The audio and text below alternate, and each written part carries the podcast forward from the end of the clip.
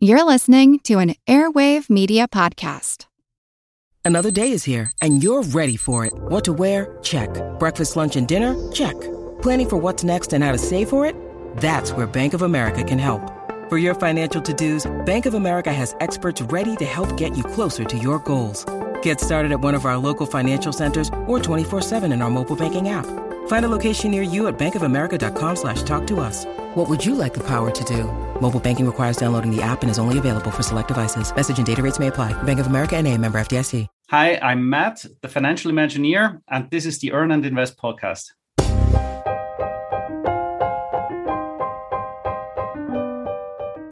I've been the recipient of a few windfalls, all of which have come at a price. The most notable was an insurance policy when my father died. The $200,000 invested by my mother in the early 1980s paid for my college and medical school educations. Needless to say, I could have done without that one. Yet, even those who gain windfalls under much happier circumstances often find themselves penniless within a few years. What would you do if you picked the right lottery numbers? Or better yet, won six figures on a game show like Who Wants to Be a Millionaire? Many of us will never know this kind of opportunity, but today's guest does. Matthias Richter did his first side hustles before entering teenagehood and started saving, and by age 16, he had already dipped his toes into the stock market. His net worth crossed six figures at 21 and has been growing further ever since, ultimately reaching financial independence before 40. Matt, welcome to Earn and Invest. Let's talk about 2001. That year, you would unexpectedly stumble upon a windfall of cash. How were you occupying your days at that time? Back in 2001, I was a student. I was uh, also very busy. I was working about four jobs next to my studies. At nights, you would find me in a pizza store baking around 200 pizzas every night up until 1 a.m in the weekends i would be at a bank counter advising clients about what to do with their savings. At weekends i was in a swiss polling station counting votes and doing other stuff. And i was also a leader of a student organization at our college there which was a joyful thing to do a lot of parties. So i was very very busy but happily busy. Happy, happily so. What were you studying at the time I was uh, studying in St. Gallen, which is the east eastern part of Switzerland, where the biggest economics and business administration university of Switzerland is located. So, why so many side hustles? Had you thought about financial independence at that time? Were you already building up a net worth goal? Yes, I was. I, I, started my Excel tracker at age 16. That was back in 1995. it's no joke. I still have it. And uh, I I kind of uh, got into the mood of putting at least three to five hundred dollars to funds. That back then we we didn't have ETFs uh, available to us, so it was like mutual funds with a high equity portion in it, which was that was what I did. And uh, also at that age, I was no longer living with my parents, so I had to pay rent.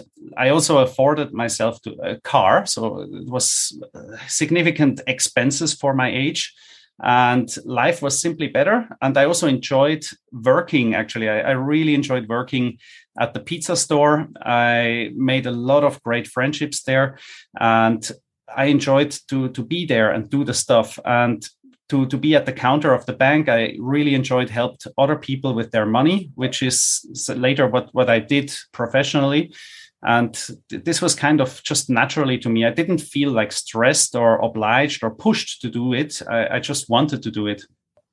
Let me rewind you a second there. Did you just say that you no longer lived with your parents at the age of 16? Uh, no, no, no. At 16, I did still live with my parents, mm. but I moved out at 19. And by that time, you started supporting yourself? Yes, yes. Did you have any role models for this financial behavior? I mean, most people aren't Excel spreadsheets at the age of 16. How did you develop the interest? Um, I think I have to give a big shout out to my dad. He was a Swiss banker. He taught us many, many lessons about how to deal with money and so on. And I, I could learn a lot from him. And it's not just that he told us what to do, he lived it, he was it in the flesh and blood. I could watch him doing it, living it, and uh, learn from him.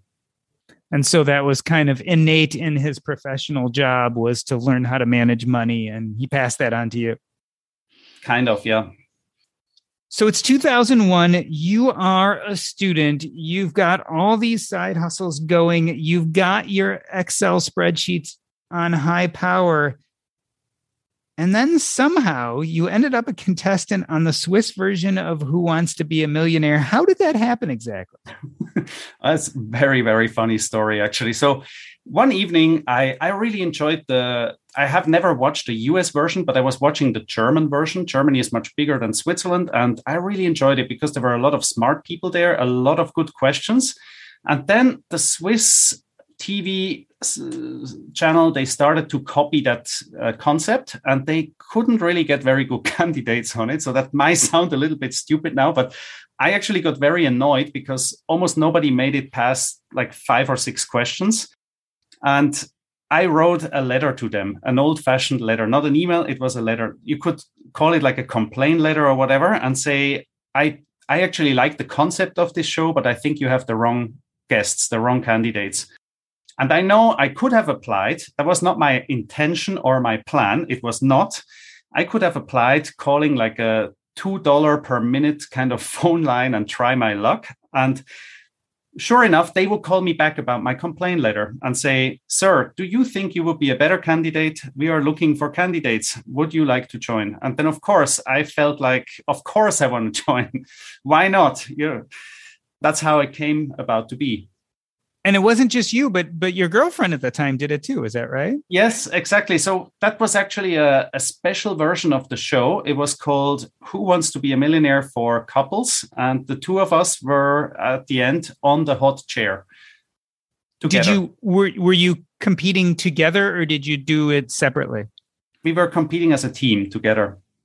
Got it got it. So tell me about what that experience was like. Was it stressful it was super exciting. The moment they actually caught me up on my complaint letter, it got very stressful because I felt, oh, I opened my mouth too far. What did I say? I have to prove something now. And the, the first thing I did, I, I invested roughly 300 bucks. I bought an encyclopedia, I bought a book, everything you need to know. I bought the old Microsoft encyclopedia. There was like seven CD-ROMs back then, and and all that stuff. And I also bought the computer game for my. There was a Who Wants to Be a Millionaire computer game with all kind of questions, and I had about three weeks to prepare. And at that time, I drove back a little bit my side hustling. And I was constantly on the screen. My, my dad actually said, You are crazy. Why, why you spend so much time on this now? But I I kind of tried to figure out how to how to play it. And yes, sure enough, I failed many times, but I learned some strategies. So I got ready for the show. That, that's what I think is different from being a contestant of a show like that compared to like playing the lottery where it's pure luck so you can you can actually test yourself you can test your emotions you can see at what point what do you really need to be sure about to say i don't want to quit yet because if you quit you may fall down and at what you know you, you can just play out different scenarios over and over again and then whenever you had enough with the gaming i, I was reading stuff i was I, I knew that looking at watching these shows very often, I knew I had some shortcomings in culture. I, I was not so good with pop stars and all these things. I I had a little different interest, and the next thing was also I had to find like my telephone jokers. That was also very interesting. So I had to I had to list down what are my weaknesses, where do I need help, and who of my friends or family would be best suited to jump in there. So sure enough, I had a a very good friend from the pizza store who studied biology, who got in for all kind biology, chemistry, and so on. My godfather was extremely he's ext- he has nobody has more books than him, and I took him for history and like mythology and all kind of things like that. And then I also had my dad uh, as the third choice. So I had these three people lined up. And uh, when the day came, I was super excited. But I still didn't know if I will make it to the hot chair because we were 10 people. And I think only two or three could make it to the hot chair of that batch. You have to answer the 10 first questions uh, the, the the first questions as as fast as you can and only then you can get to the hot chair so there are 10 people lined up and then I was very lucky there. It was actually a pop star question, and I managed to answer in two point something seconds. So tell me about your strategy once you were on the hot chair, because for people who don't know who wants to be a millionaire, you get a successive series of questions, and then there are times when you can leave with the money or keep going for even higher amounts. How did you know when it was time to quit? Well, the obvious thing was if if you don't know something and you are out of jokers, you you should see are you on a safe hold or can you play, can you gamble or should you not? And yeah, at the end I simply didn't know it anymore. And the the thing was also I I tried some creative brainstorming things, thinking about the question was about who was the the leader of the Berlin Philharmonic Orchestra back in 2001. There were four names I have never seen, and so the names didn't click. I I'm not good about this music, and my telephone joker, who would have known it, I used him already. So I was out of out of ammo, and I called it a day. And so, how much did you win in the end? In the end, it was a 125,000 Swiss francs, which is nowadays roughly 135 to 140,000 US dollars. And you were 21 years old. So this was quite a lot of money for anyone, but especially yes. for a 21 year old who was a student, right? So you weren't even really Correct. at a full time job yet. Exactly. So, well, I, I, I invested since age 16. I, I started to back then I invested in Nasdaq, so I, I had a, a, run up and a run down in 2000 2001, which was quite painful. Which was actually the right time to have that kind of experience because I I multifolded the money there as well before I won the game show. But then when that money came, it was like a second chance for me to to actually cover up my my losses on my network tracker. so it was it was very interesting because it it freed up my time. It freed up my options in life. I was at the beginning of my life right? I had i had about one and a half years longer to study. And the most interesting part was actually when i went back to work at the pizza store after i've won. So i showed up again and the boss said oh i wouldn't expect you to be coming back here. What are you doing here? I said what do you think i'm doing here? I'm coming back to work. And i worked there until 2004 so i worked there another three years and that didn't work less. I, I kept going. that was a very special thing to see. I, I, got appreciated very differently, and I think people, you know, it's it's it's very interesting what what can happen there. And on the other side, you have more options, right? So that's the, the big windfall. I, I put the Nasdaq story before into this because I believe if I wouldn't have had that much money before in one go, I, I made quite a, a, sum, almost six figures before I earned that with stock market gambles. I call it gambles because back then you would buy anything that gets more website mm-hmm. clicks or eyeballs and everything will five, six, seven fold, you know. It was the, the golden days of the internet boom. It hurt a lot when, when all that thing crashed together and all I had left at the end was like 10,000 plus. But it was much more before. And then this thing came. I thought, now I have a second chance. Let's do it right. So it's a much more sober version of Matt. I'm not talking about alcohol when I'm talking about sober, but a much more thoughtful version of Matt when you won this windfall of six figures, very close to almost what you had lost in the stock market in the NASDAQ during the tech bubble.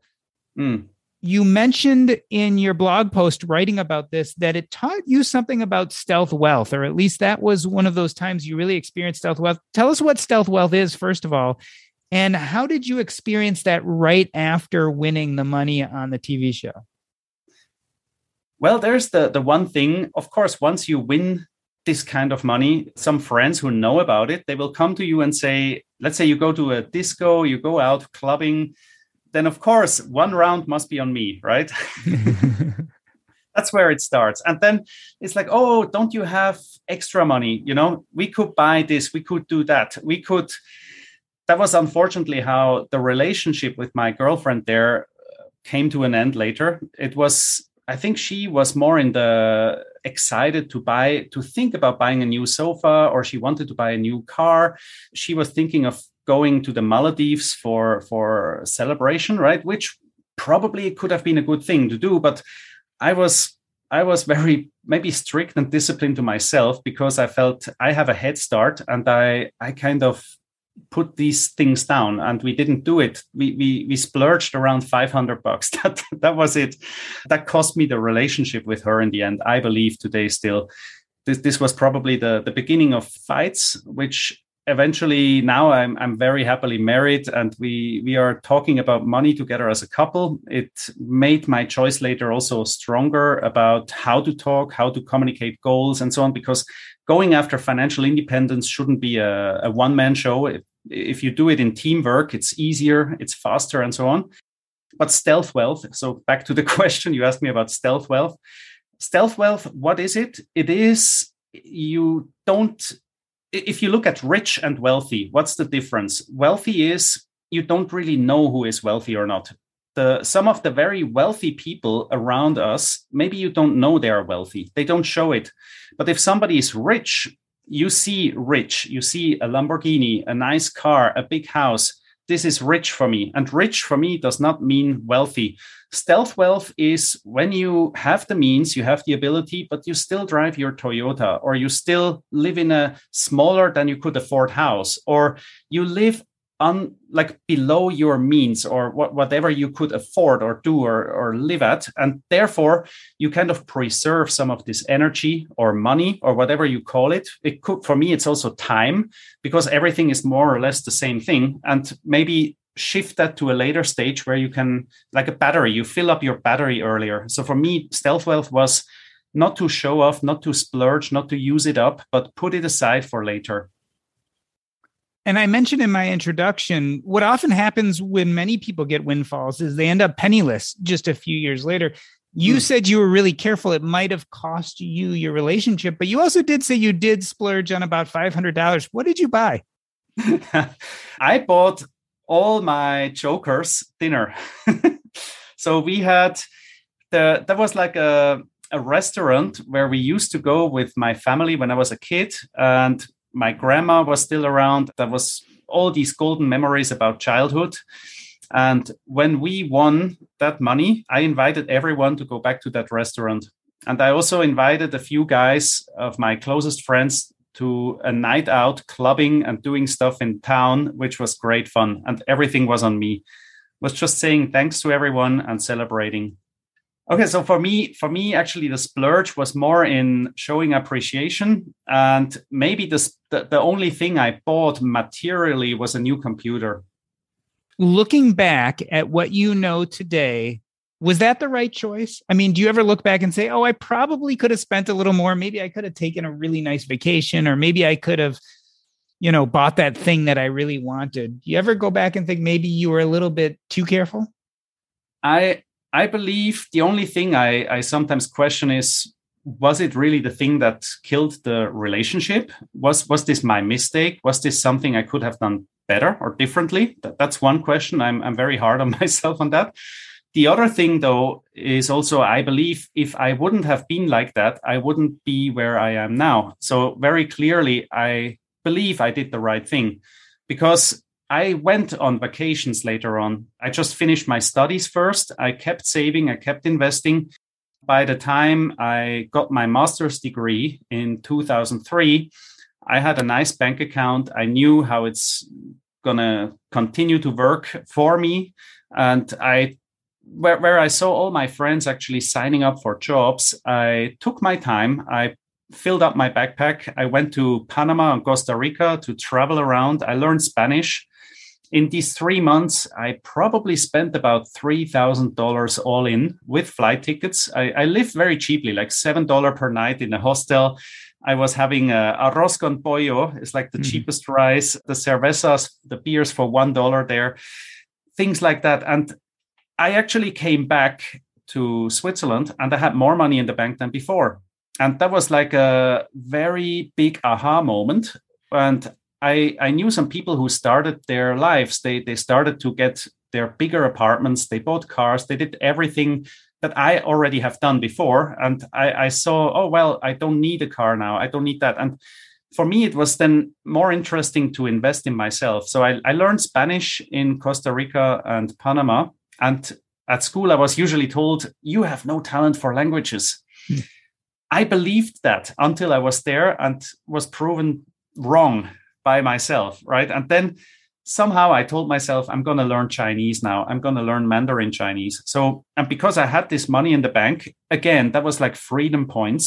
I had no obligation. I didn't owe, I didn't have student loan debts. In Switzerland, university colleges for free.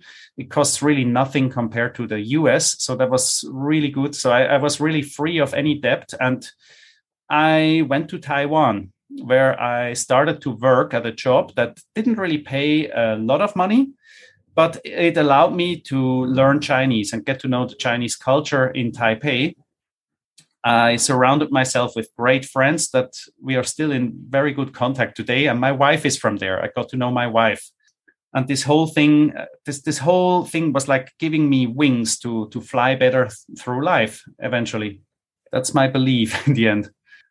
Was there a measure of fame from being on the TV show? Like when you were in Switzerland, did people recognize you? it was short lived. There, there, was like for probably for two, three months, people in the city who saw the episode, they would still recognize me. I think there were two people coming to the bank counter where I also still went back to work who recognized me. But after a while, back then there was no internet streaming or you couldn't look at, you couldn't watch these episodes online. So there was nothing like that. So after a while, it just uh, disappeared. Yeah that was that was that was stealth wealth and then also not talking about it is probably the other thing you didn't make a big deal of yourself in other words i think so yeah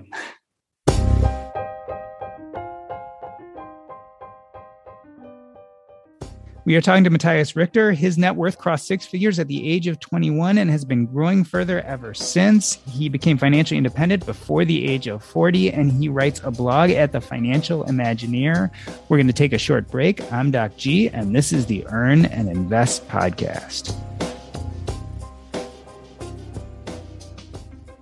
This episode is brought to you by Range Rover Sport.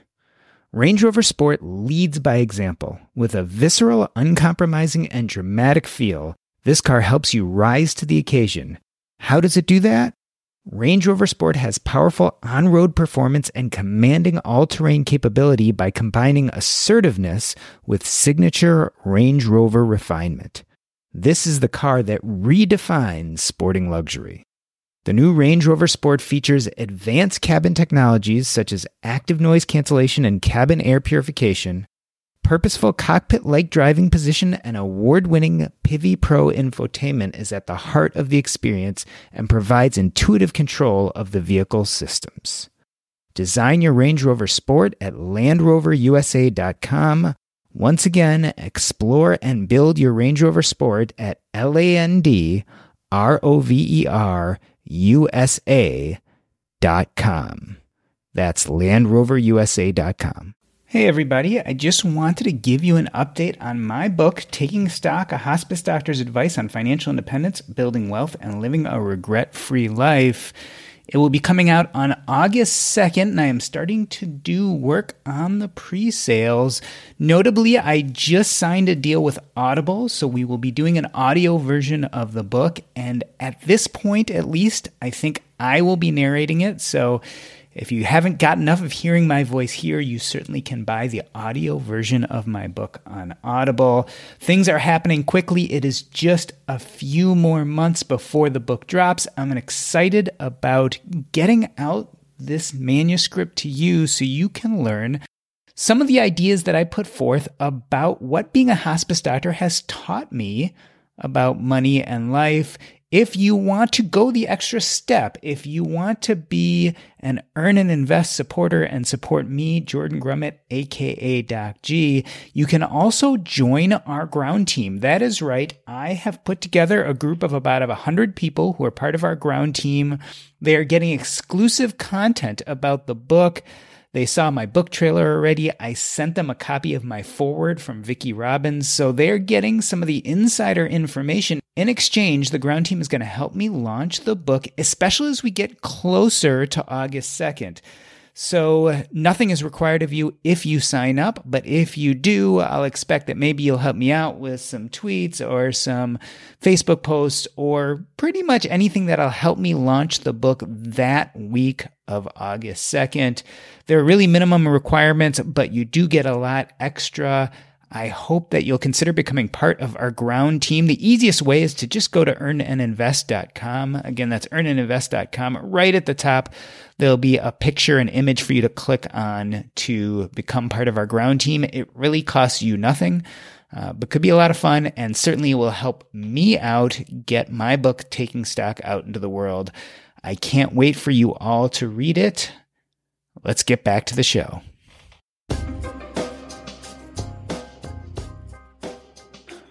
Let me reintroduce you. We are talking to Matt Richter, whose net worth crossed six figures at the age of 21 after being on the TV show Who Wants to Be a Millionaire in Switzerland.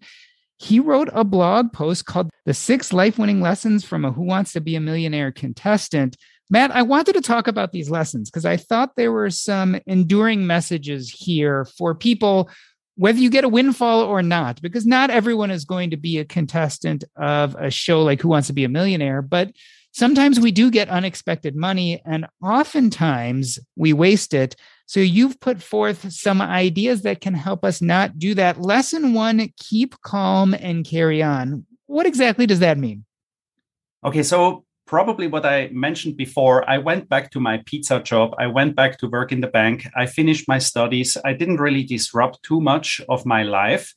If you look at lottery winners or, or people who get a huge windfall, there is sometimes the, the tendency that these people change their lives dramatically. They start to spend more money. They start to inflate their lifestyle, spend more money on useless stuff, unfortunately, right? And eventually this will eat up whatever they had and eventually like you say they end up penniless.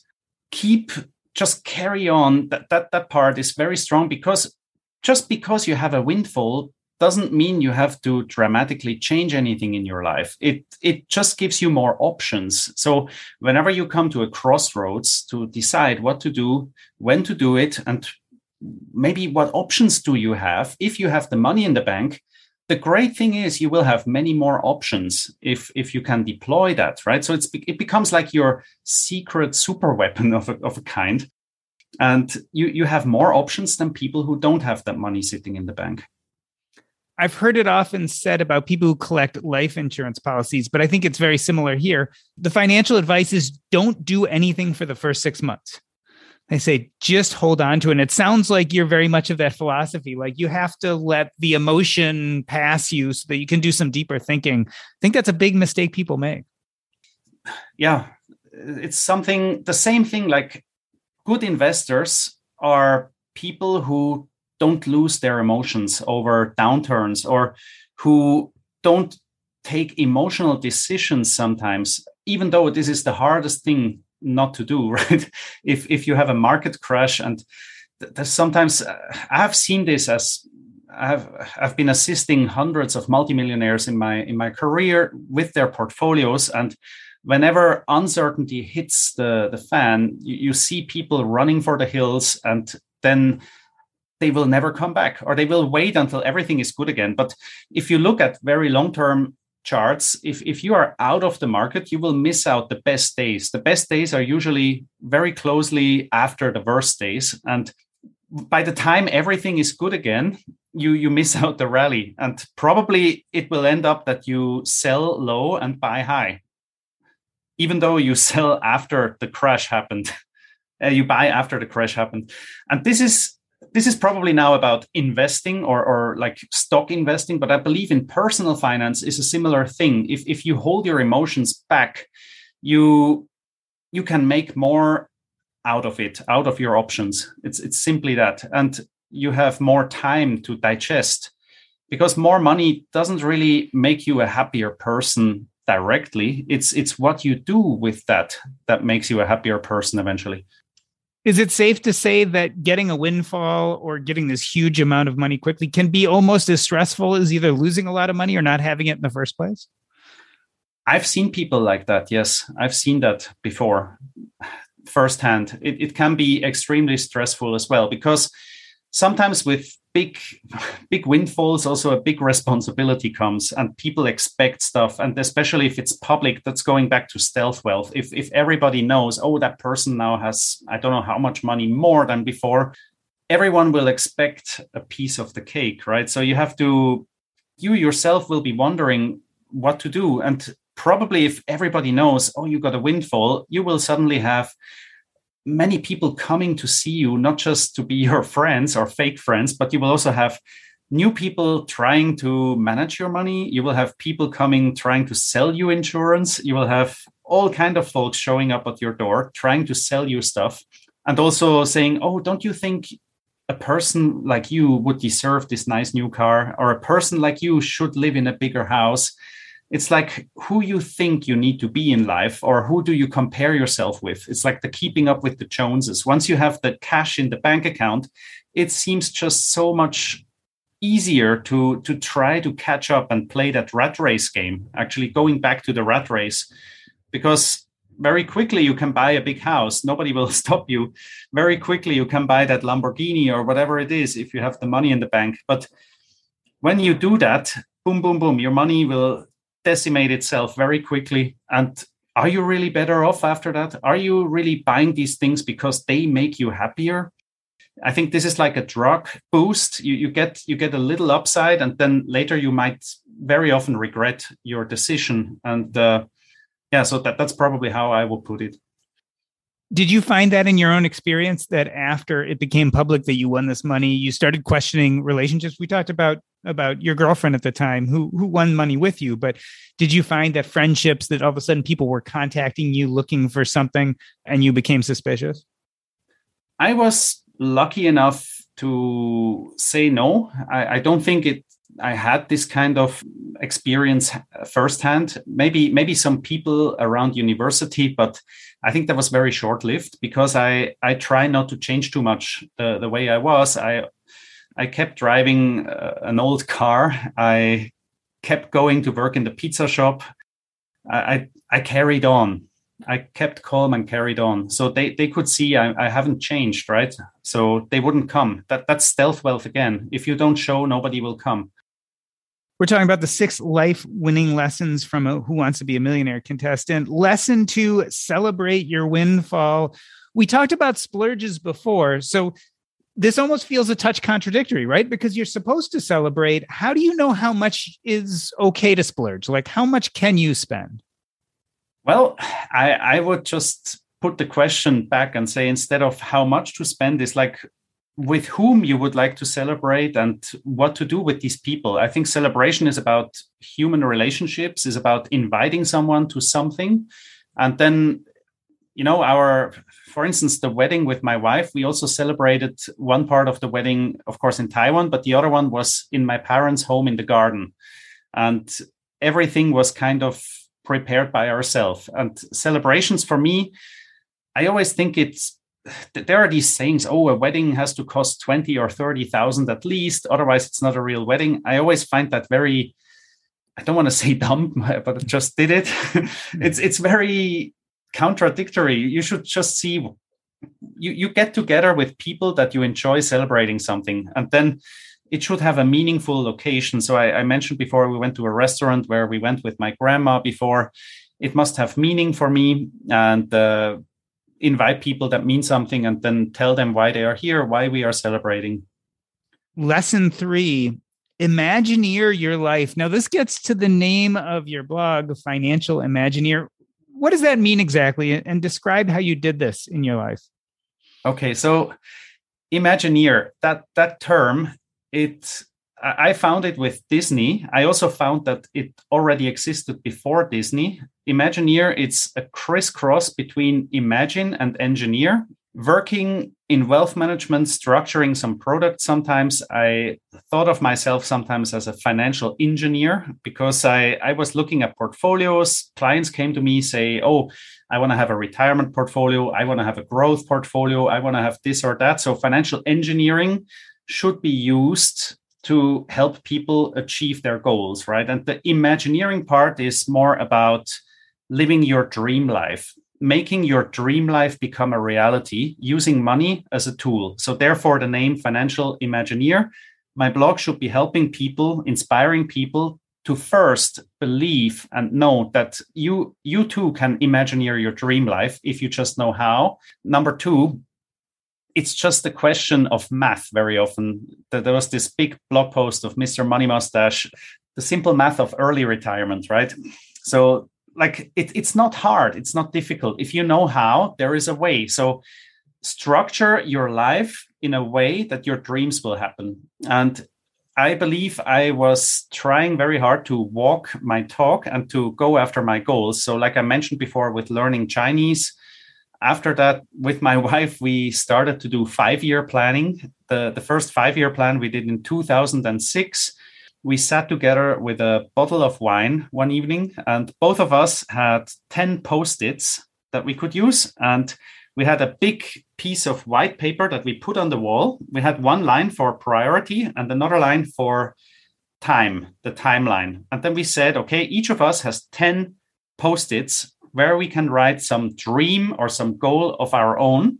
And then we would sit together and say, uh, which one has to come first, which one is second, which one third, and how we're gonna do it. So, with my wife, we did that now four times since 2006, and it worked extremely well. I have to say. Just the last batch now, the last five years, a lot of our travel plans got wiped out, unfortunately, because of COVID. But other than that, I think every every batch we we kind of achieved everything all the time. And the imagineer part there is we we exchange our dreams as a as a couple. And we we say this is like a, a dream team should work together like that. And then we know each other's dreams we know each other's priorities and then we agree as a couple what has to come first before we go for the next one. And then you're not just working in a relationship on your goal while the other one is working on her goal but you actually work together on, on getting goal one, goal two, goal three done before you move on. And as a result of that, my wife, she learned German. We started a company, we started a school, we started, we bought houses, real estate, we, we became parents. That was also part of the planning, of course, family planning we saved more money. That's also something if you go out or if the discussion is how much is the budget for vacation or so on. If you say we have a goal to reach XYZ by end of there, you you have to look how you get there, right? So it's it's like you, you put goals up and then you you stick to it.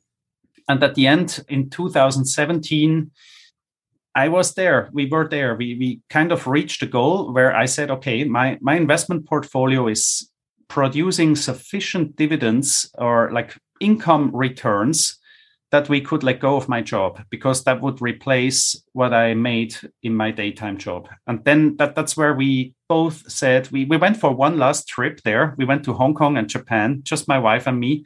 The kids were not with us during that time, but we enjoyed our like 10 days time there was the 10 year anniversary trip as well the, the, golden honeymoon. And we at the end of this trip we decided i'm going to quit my job.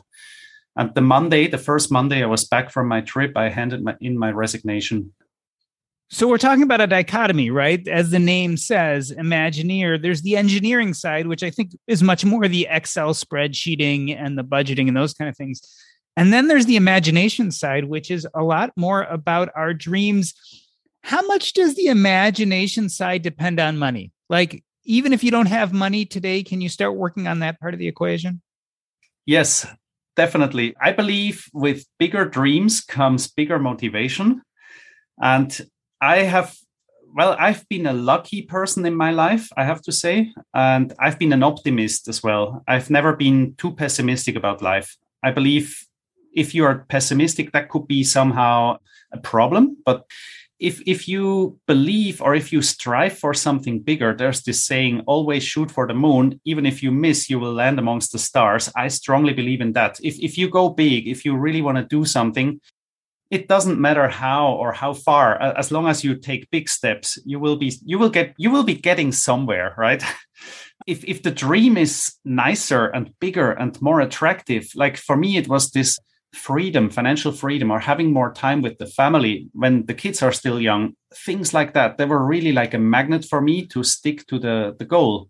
And the engineering part, of course, like you say, they're big things, usually the big three housing, transportation, food. If, if you, again, go for the big stuff and optimize quickly, like um, we we bought a big apartment, but we also rented out extra rooms. So we we kind of not every wife would be okay doing that, but basically our tenants who who rented rooms they paid for more than just the mortgage interest. So the house was basically financing it itself over time which was brilliant because you you kind of uh, get two things done in one go. And i believe it's always a question of creativity and accepting to probably living different than other people.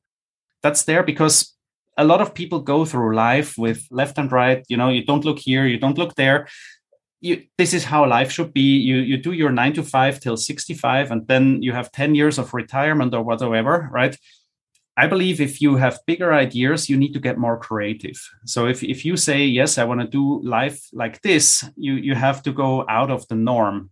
And there the problem is the difficulty is you have to live live life different than other people around you and there you could get some some headwinds.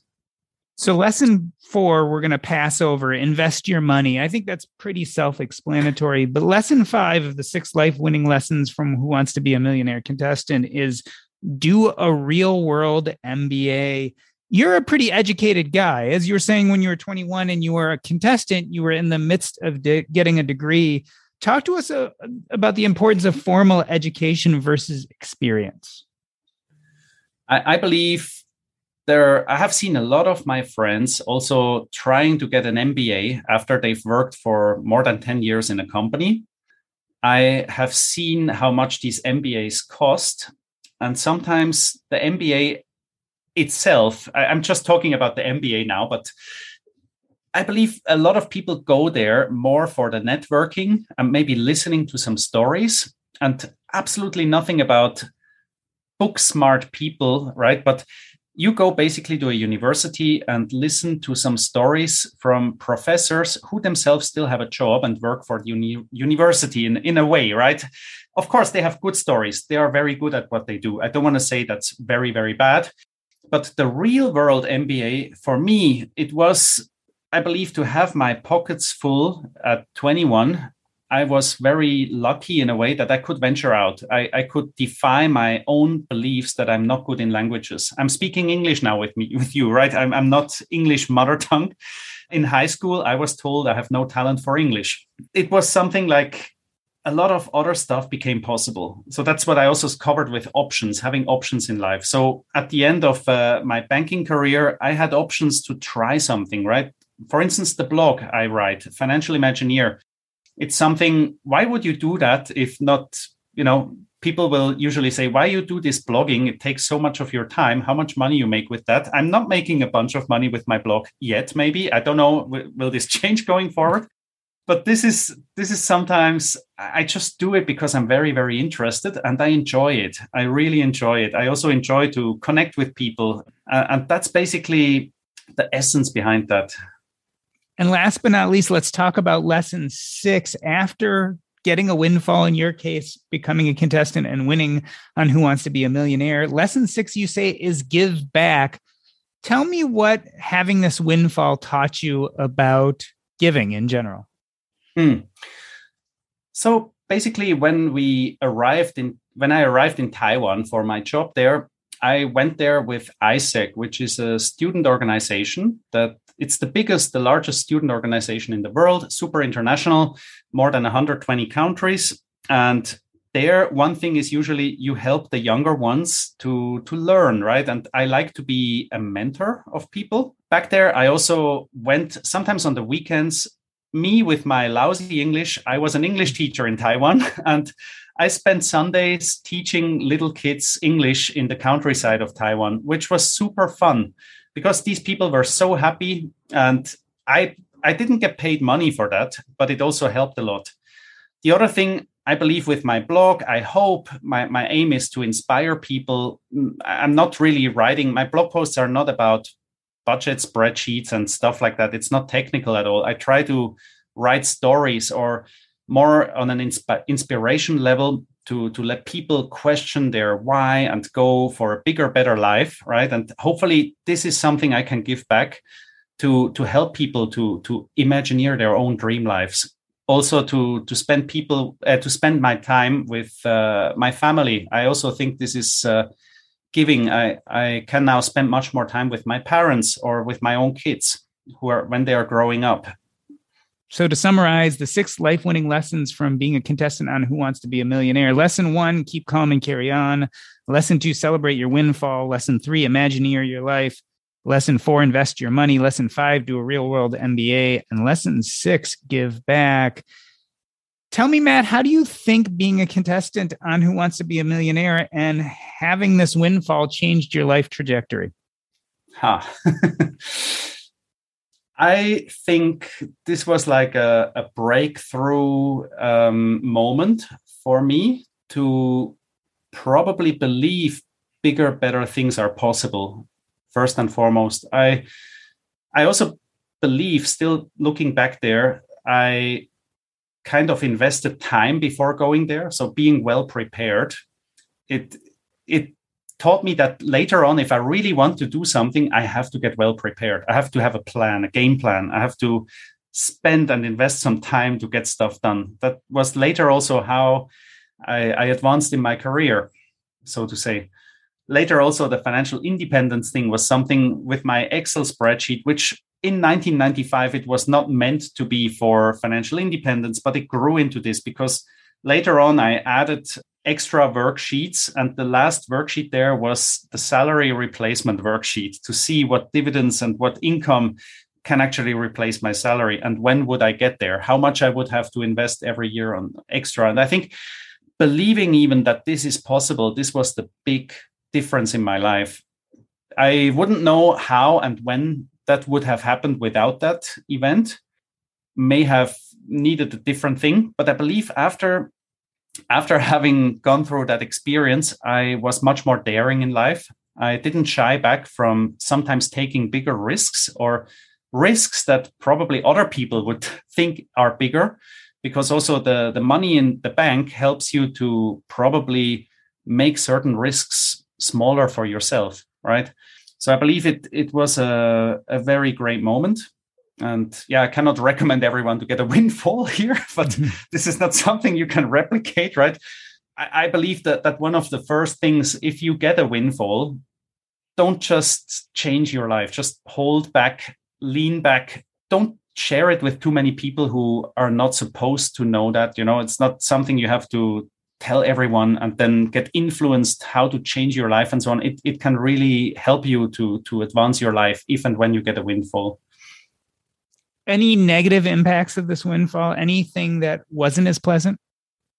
Well, I, I thought the relationship I mentioned with my girlfriend from back there, there were some things that probably happened because of that. And uh, other than that, I believe there was not too many negative things. I know you kind of answered this already, but I think it's worth questioning again do you think your average person should prepare for a windfall? I mean, obviously not everyone's going to be a contestant of a show like this, but but there are some windfalls in life. Is this something we should kind of prepare ourselves for? I think if you do prepare, you are prepared for anything that comes extra. And I, I, start, you know, if you say not everyone gets a big windfall, it could be small windfalls. Like it starts with your bonus or with extra payments. It's it could be with unexpected tax returns that you get some extra money here and there. Have a plan for that and don't just or the you have the the the, the checks from the government in the past few years right? Extra money that comes your way.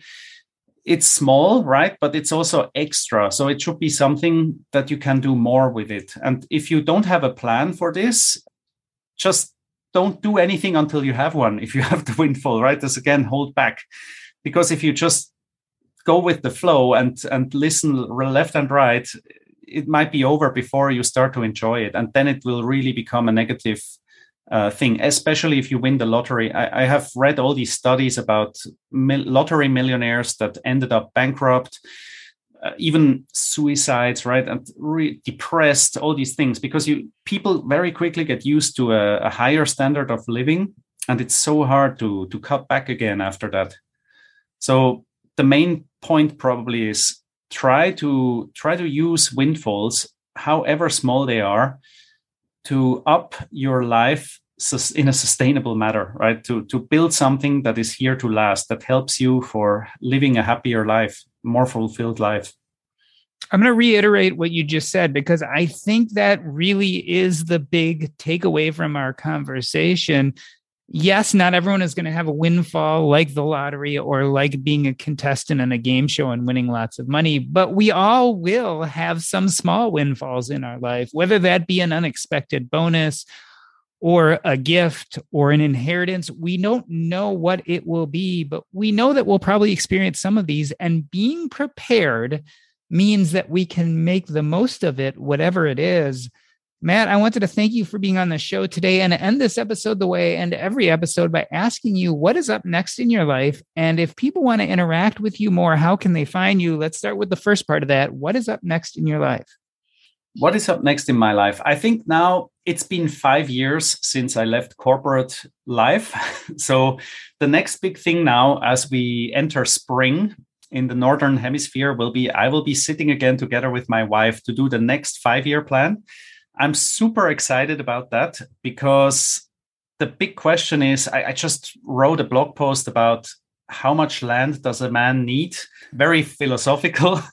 I really enjoy these topics. So like where where does our life go next? This is super exciting because I I'm also somebody who likes to challenge myself sometimes to how to fill this time that that is now available what to do with it be it spend more time on the blog.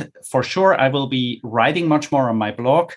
I've discovered a writing tool an artificial intelligence writing tool that allowed me to shorten the time to write blog posts dramatically. And they don't come out too weird. It's not mm. just I, i'm very happy to to kind of think or say I, am almost there to to manage this tool the right way. So I will be writing more. I hope I can be on more podcasts like this podcast. We have started a, a money course. It's called Fast Track Money. It's on my website. You can look it up for people who want to improve their finances. It's a, a really, really like a beginner's course where six modules, three of them cover psychology, like habits, motivation, your big why and how, how to get about that. And i think this this will be the the next thing i will be focused more traveling more being here for my kids more spending time with family. I think that's next. And what is your website address if people want to find you there? You can find me under www.financial hyphen or minus imagineer.com you can also find me on twitter there my handle. I should i should have changed that in the beginning. It's at fi underscore imagineer. Twitter didn't allow me to write out financial imagineer so it's fi underscore imagineer. Or on facebook at financial imagineer you can also find me. And uh, on my blog you can subscribe by email if you would like to. Then you should be in touch with me whenever something new comes out this has been the Earn and Invest podcast. On behalf of myself, Doc G, I wanted to thank Matthias Richter. That's a wrap.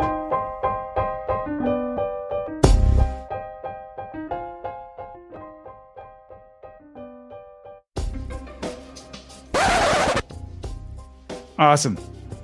Was there anything we didn't talk about that you thought was important about this subject? Well, I think I talked a lot. no, that's good. That's the whole purpose is I want you to talk a lot. As we were getting to the end, I'm like, that's the title. It's going to be how to prepare for windfalls in your life. Because I think that's the um I think that's yes, the real takeaway. And I think that's the real value of that blog post. Um, because yeah, not everyone is going to have these big, huge amounts of money given to them, but we all do have these little wins.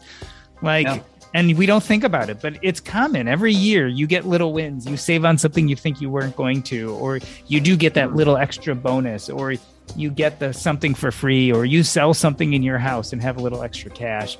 And how we manage those small amounts probably is not all that different than how you manage that big one, at least if you want to be successful. Yes, absolutely. Yeah. Small things add up and compound. Yeah. And it certainly sounds like it made a big difference in your life, right? I mean, this was this was a major thing that happened to you when you're 21. Yes, um, yes, yes. I, I really like when when you ask, what, how did your life change? I wouldn't know if because I changed my city. You know, I, I was. I'm now back in Basel, which is mm-hmm. at the French and German border, mm-hmm. and here we also have a university. I have all my friends here, family, and so on. But because of that windfall, I went to a better university. At least it's considered to be better. and the better name of the university allowed me to get into private banking for UBS, the Swiss, the biggest Swiss bank. And they uh, allowed me to go to Asia later because of my Chinese skills. So it's like boom, boom, boom. And usually when you look back in life, well, I in 2004 I had a chance to work for Google. I had an offer from Google, yeah, and yeah. Google Google was very small. They only had Mr. Schmidt. Mr. Schmidt is a German guy. He was the only German speaker in California, and they wanted to have someone to work with him on stuff. And I remember, you know, I had to choose: should I go to Google or should I go to Taiwan? And then my dad and I we sit together at the at the desk and I say, ah you know google is just this blank page where you can search for stuff we completely underestimated it and somehow this is this is like in life you come to crossroads and yeah totally. you go left or you go right. And the older you get the more of these crossroads you have. And i believe if i wouldn't have had this who want to be a millionaire i may have had a much more I don't want to say it like low profile normal life, but I would have not ventured out, maybe not dared so much in life. And probably I would have gone just to the first best job because I would have been happy to get one, right? So it's it's really deep. Yeah, yeah. It's like that was at one point I said it gave me wings. Yeah, yeah, which yeah. is really really cool. I mean, it's really awesome that it did. And uh, it's so nice to hear a story of something positive because we hear all those negative stories right? You hear all those stories oh. of people who win money in some way or not and they waste it all and they end up unhappy or depressed or or god forbid dead. So it, it's nice to hear yeah, the, the, other side of it. Yeah. Oh yeah I, I really have to thank my dad. My, my dad he he also had his life in private banking and I guess when you help these very wealthy people, you see good examples and bad examples. In, in my career, the the very interesting part was to see how the successful parents try to teach the, their offspring. And yeah, in Chinese, they say uh, wealth doesn't last three generations. The first one builds yeah. it, the second maintains, the third destroys. And there, I have uh, from 140 multi, multimillionaire families, I have seen like three of them who I believe they do it right, hmm. and the rest, the rest you have. And this hmm. is also, if, if you look at the other side of the coin, I have I, I have this ability. I try to think from the other people's perspective. So if you are the son of this guy that built up the empire, and the whole family looks at you and say you have to be at least as good as your dad if not yeah, better. that's stressful. it sucks. It sucks yeah. right? Yeah, very and, stressful. and they give up. They of course they give up right? And and there to manage that. There was one one of my clients he he did it so nicely. He that the, the, son always wanted to work for the family business but mm-hmm. the father did not invite him but told him look um, i understand you want to come to this business but you why don't you go out first? You go to see the world, you do your own. And if later, in about a few years, you want to come back, you let me know. He, he did it. He went out, he came back. And then the father said, okay, you have the experience that is necessary, but I'm not going to be the one that hires you. You have to go for a job for interview. Process, yeah. And you cannot let anyone know who you are. Huh. Wow you have to stay quiet about that. The son did that, and he worked like two years without telling anyone who, who he, was, was, and he earned wow. his first promotion. And then at the Chinese New Year celebration of the company, the father took the son on stage and told everyone, by the way, this is my son. Wow. And I'm very proud he earned his promotion without any of you knowing this is my son. And at that moment, the succession was successful because the whole workforce accepted him. I have seen uh, another family where the father took the son to management, and then the son was, you know, from now on we do it my way, and then all the middle management left, a lot of employees left, clients left, the whole thing imploded